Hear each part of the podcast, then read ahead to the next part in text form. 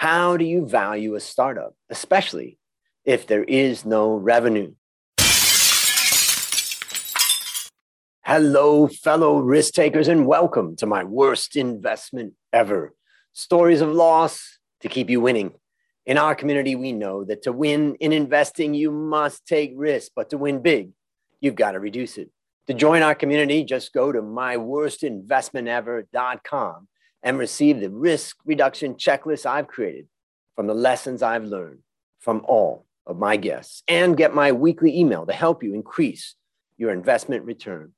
Also, when you join the community, you get access to a special discount on my six week valuation masterclass bootcamp, where you learn exactly how to value companies like a pro and advance your career in finance. Go to myworstinvestmentever.com now to join our community for free. This is your worst podcast host, Andrew Stotz from A Stotz Academy. And today I want to talk to you about how to value a startup. This story started when Dan, a podcast listener, replied to my recent weekly email with this question How do you value a startup, especially if there is no revenue? To answer this question, I decided to dust off that I wrote for a client soon after the 2000 dot com boom and bust.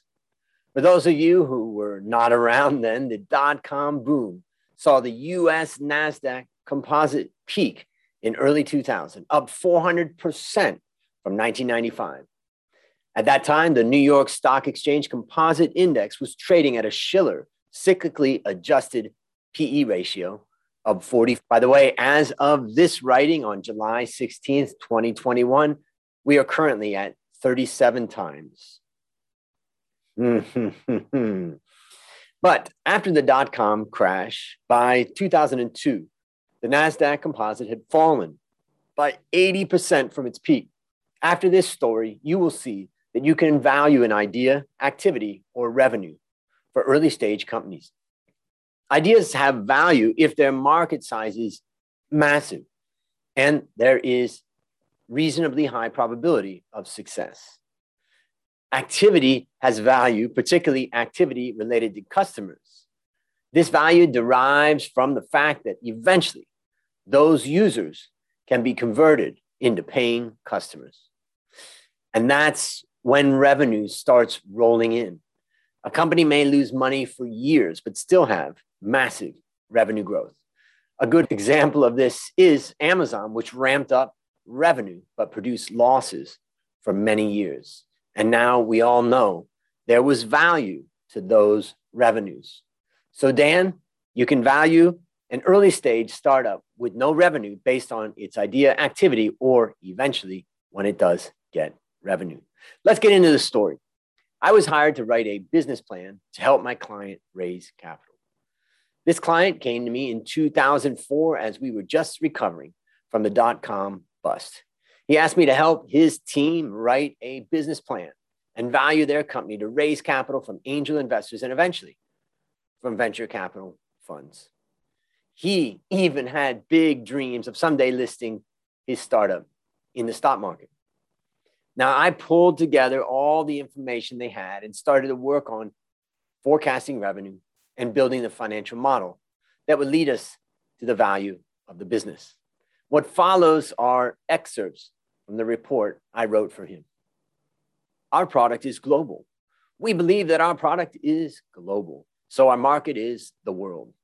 Therefore, the first driver of value for our business is the size and growth of the global population. As of 2004, the world's population is 6.5 billion people. And we expect it will grow at about 1.2% per year for the next 10 years, and then slow to 1.1 for the remainder.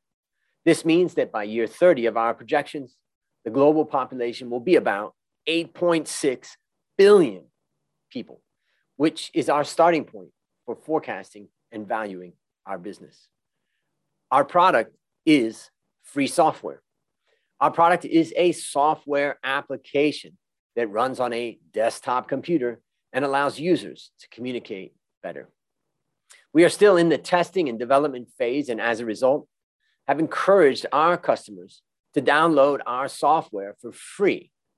Now, since we have also started experimenting with monetizing our software, we have generated a tiny bit of revenue.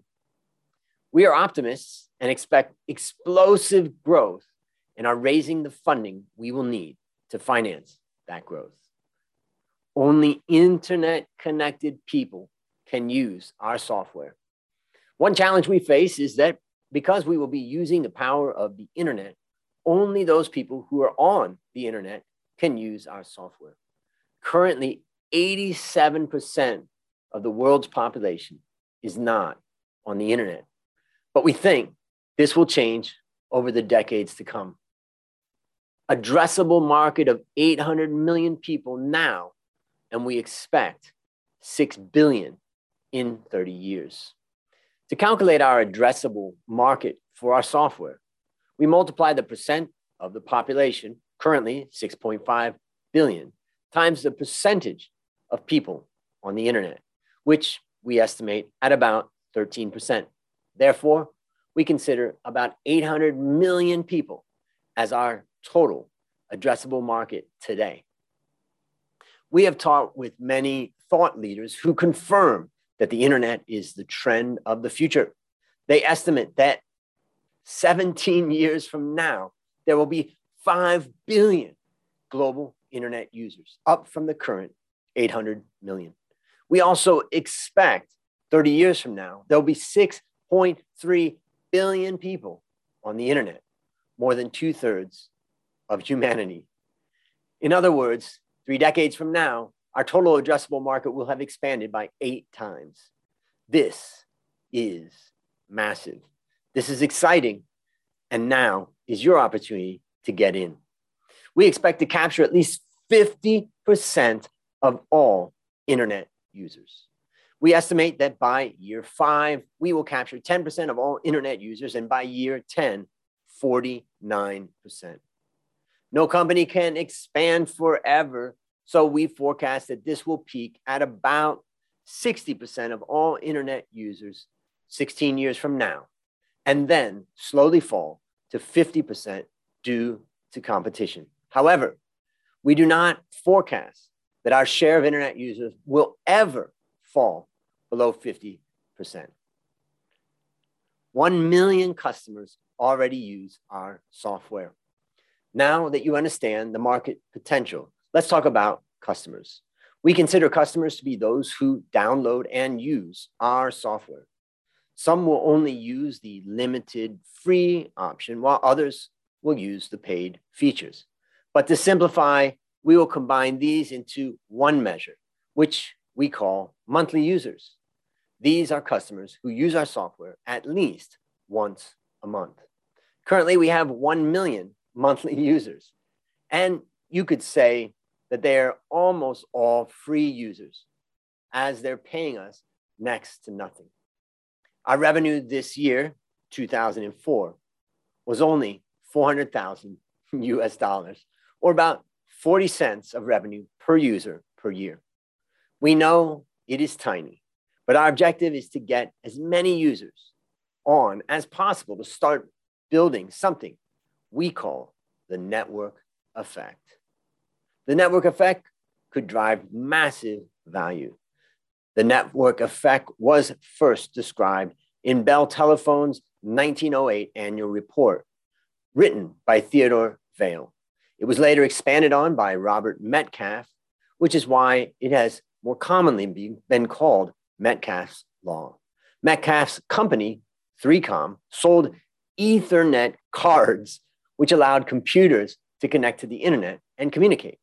We argued that, oh, sorry, he argued that the value of the network was proportional to the square of the number of users. The network effect implies that as more people use our software, it will make the experience more valuable for all users, making our company more valuable too.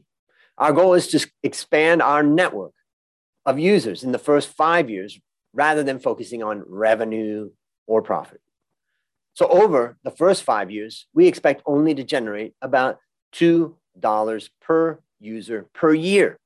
After that point, we think we can begin exploding our revenue. We aim to surpass the 1 billion user mark within 10 years.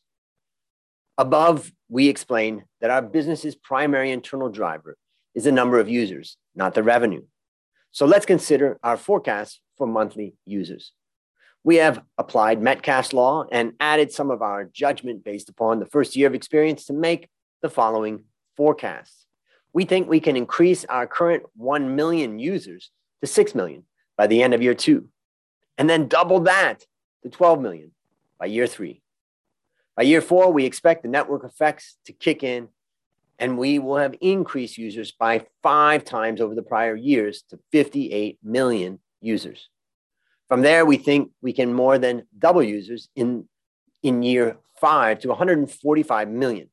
In our forecast, we expect more than double that in year six to 360 million users and doubling in year seven to 600 million users. The doubling will slow and happen only at year 10, at which time we expect to have broken the 1 billion user mark.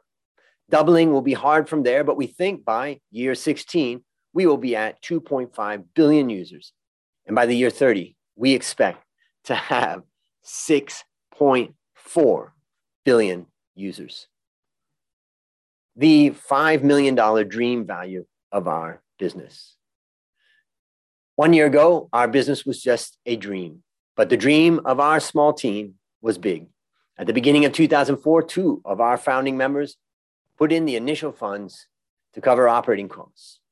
But a few months ago, in mid 2004, we managed to convince one angel investor to put in seed money of $500,000 as a convertible note for a 10% stake, putting the value of our business at $5 million. That's $500,000 divided by 10%.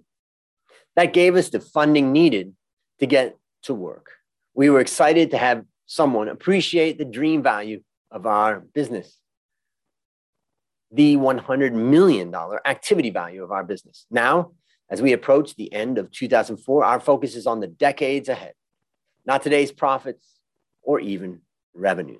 Therefore, we value our business based upon customer activity. Our customer downloads and software usage is extremely strong. So we believe our core focus should continue to be to gain as many users as possible to let the network effect work in our favor. If we can continue to get funding to finance our growth, we think that the activity value of our customer downloads and uses could be as high as $100 million by mid 2005. From there, the sky is the limit. And if we can keep growing our customer base, we'll make that true. The $500 million revenue value of our business. Eventually, we expect to start monetizing our customer experience. And it is at that time we feel we can create massive value. By the end of our third year, ooh, we think we could generate $4 per year from each of our customers, which would generate us $48 million of revenue. We see many years of massive growth ahead, and therefore, based on just the revenue potential of our business, we think that we could be worth as much as $500 million by the end of 2006. We arrive at this by multiplying revenue times a multiple of 10 times. We derive this multiple based on our above forecast of massive future growth of users would you be interested in investing in this massive growth? Our ask $10 million for a 10% stake. Currently, we are looking for an investor or group of investors to put $10 million into our business for a 10% stake. This would value our business at $100 million. If you are interested, just let us know. Then, after we sign a non disclosure agreement, we will share with you all the internal analysis we have done to support our conclusions in this report. Well, that's the end of part one of this story. From this story, you can see that you can value an idea, activity, or revenue for early stage companies. Ideas have value if the market cap is massive and there is a reasonably high probability of success. Activity has value, particularly activity related to customers. This value derives from the fact that eventually those customers can be converted into paying customer. And that's when revenue starts rolling in. Well, that's a wrap. To Dan and all listeners out there, this is my answer about how you could value a startup, especially if there is no revenue. Let me know if you have any question. I now realize I need to write part two of this story. Remember, my number one goal for the next 12 months is to help you, my listener, reduce risk and increase return in your life. To achieve this, I've created our community at myworstinvestmentever.com. When you join today, you get a special discount on my six week valuation masterclass boot camp. Fellow risk takers, this is your worst podcast host, Andrew Stotz, saying, I'll see you on the upside.